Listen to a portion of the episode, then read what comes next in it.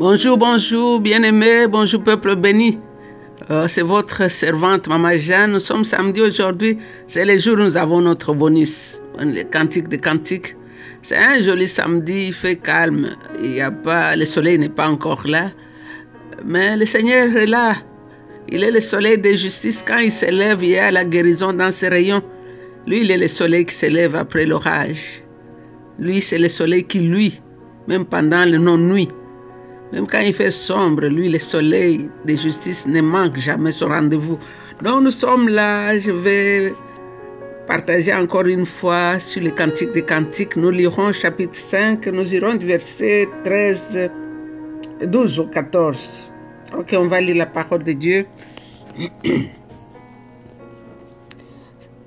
Ses yeux ont le charme de colombes. Penchés sur un ruisseau, leur iris semble baigner dans du lait, comme logé dans un écrin. Ses joues sont une plate bande odorante, ses mains d'herbe parfumée, ses lèvres ont l'éclat de l'anémoine, ou perle une huile de myrrhe. Ses bras sont comme un anneau d'or chargé de pierreries. Son corps est une plate, plaque d'ivoire couverte de saphir. Voilà, ça c'est la jeune fille qui continue à nous donner les précisions sur les bien-aimés. elle a parlé de sa tête, elle a parlé de ses boucles, elle a parlé des détails qu'elle a donnés. Et aujourd'hui, elle parle de ses joues. Et nous avait dit que ses yeux ont le charme de colombe penchée sur un ruisseau. Et aujourd'hui, elle nous parle de ses joues qui sont une plate bande odorante. Ses joues sont une plate bande odorante. Qu'est-ce que cela veut dire? Qu'est-ce que le Saint-Esprit veut que toi et moi nous puissions retenir à propos de notre bien-aimé? Ses joues sont une plate bande. Ses mains d'herbe parfumée, d'après une autre version. Ses lèvres ont l'éclat de l'anémoine ou perle une huile de myrrhe. Ou ses yeux sont une plate bande qui produit des massifs de fleurs. Ou encore c'est une plate, c'est une parterre d'aromates.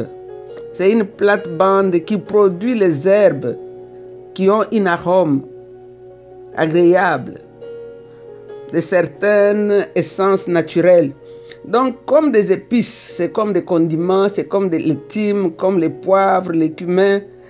Bon, toutes ces choses sont des aromates et c'est à, cela que la jeune fille compare les joues de notre Seigneur. Les aromates sont cette substance végétale. Ça nous parle des joues de Jésus. En Ésaïe 50, verset 6, Jésus dit, j'ai livré mon dos à ceux qui me frappaient et mes joues à ceux qui m'arrachaient la barbe.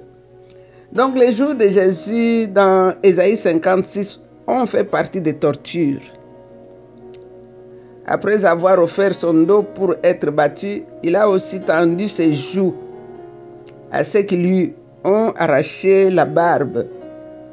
Alors pour les adorateurs, les joues sont devenus une parterre d'aromates, ces mains d'herbes parfumées.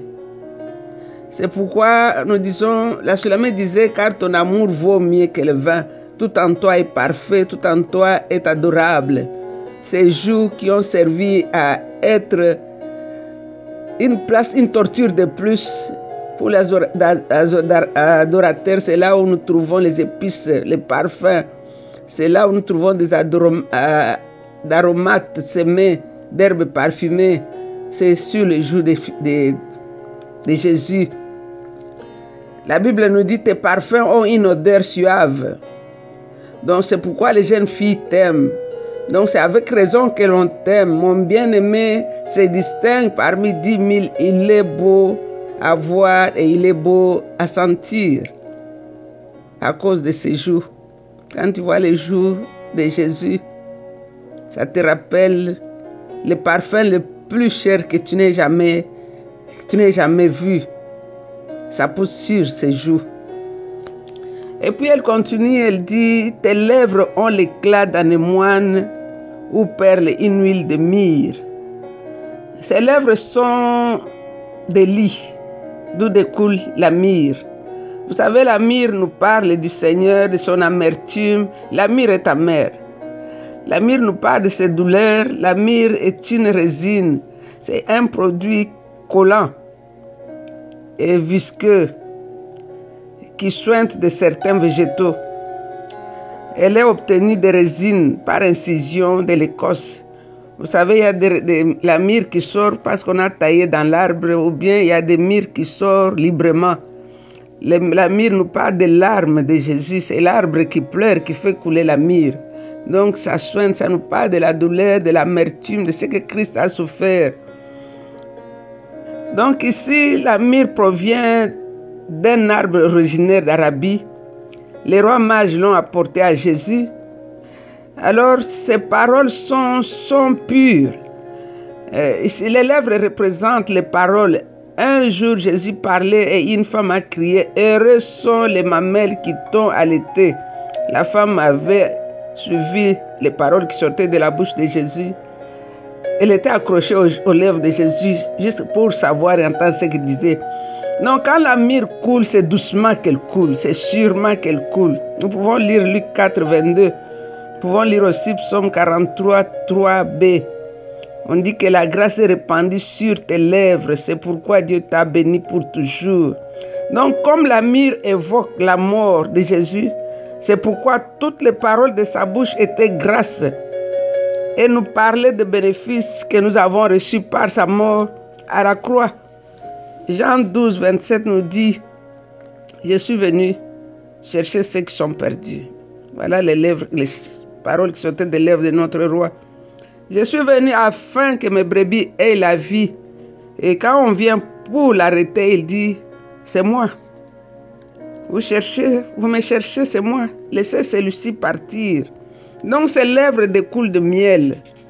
Il n'a pas discuté avec ses bourreaux il n'a même pas pointé les doigts à quelqu'un d'autre. Il a dit, c'est moi. Laissez les autres là partir. Ce sont mes enfants. Le verset 14, nous allons prendre juste une partie. Il dit, ses bras sont comme un anneau d'or chargé de pierreries. Ses bras sont comme un anneau d'or chargé de pierreries. Son corps est une plaque d'ivoire couverte de saphir. Les bras de notre Seigneur sont un anneau un anneau d'or. Un anneau est un boucle qui sert à attacher ou à retenir. Par exemple, un anneau de rideau. Dans 1 roi 634, on nous dit que les bâtons étaient en bois de pin et, et chaque bâton était fait de deux panneaux pivotants. Les anneaux sont des cercles métalliques fixés à l'extérieur de deux cordes suspendues au portique. Ici, nous voyons que les bras de notre Seigneur, qui sont comme un anneau d'or, les rideaux, à cause de cet anneau, pouvaient pivoter et que Jésus a réalisé toute la volonté du Père. Il y a aussi un anneau d'or que l'on met à l'annulaire qui nous parle de l'alliance. Jésus a fait l'alliance avec le Père c'est l'alliance entre le Père et le Fils et nous, nous sommes des bénéficiaires. Jésus était chargé de pierreries. Dans ces pierreries, ça dépend de la version. Il y a la version qui dit chrysolite. C'est une pierre précieuse. Chrysolite en grec, c'est chryso qui veut dire précieuse et litho qui veut dire une pierre de construction. Alors ici, cette pierre chrysolite on peut l'utiliser dans la guérison physique et émotionnelle. Il peut normaliser le fonctionnement cardiaque. Il peut protéger contre la tension et même aider contre les cauchemars. On dit qu'il peut aussi guérir certaines maladies des yeux et la colonne vertébrale.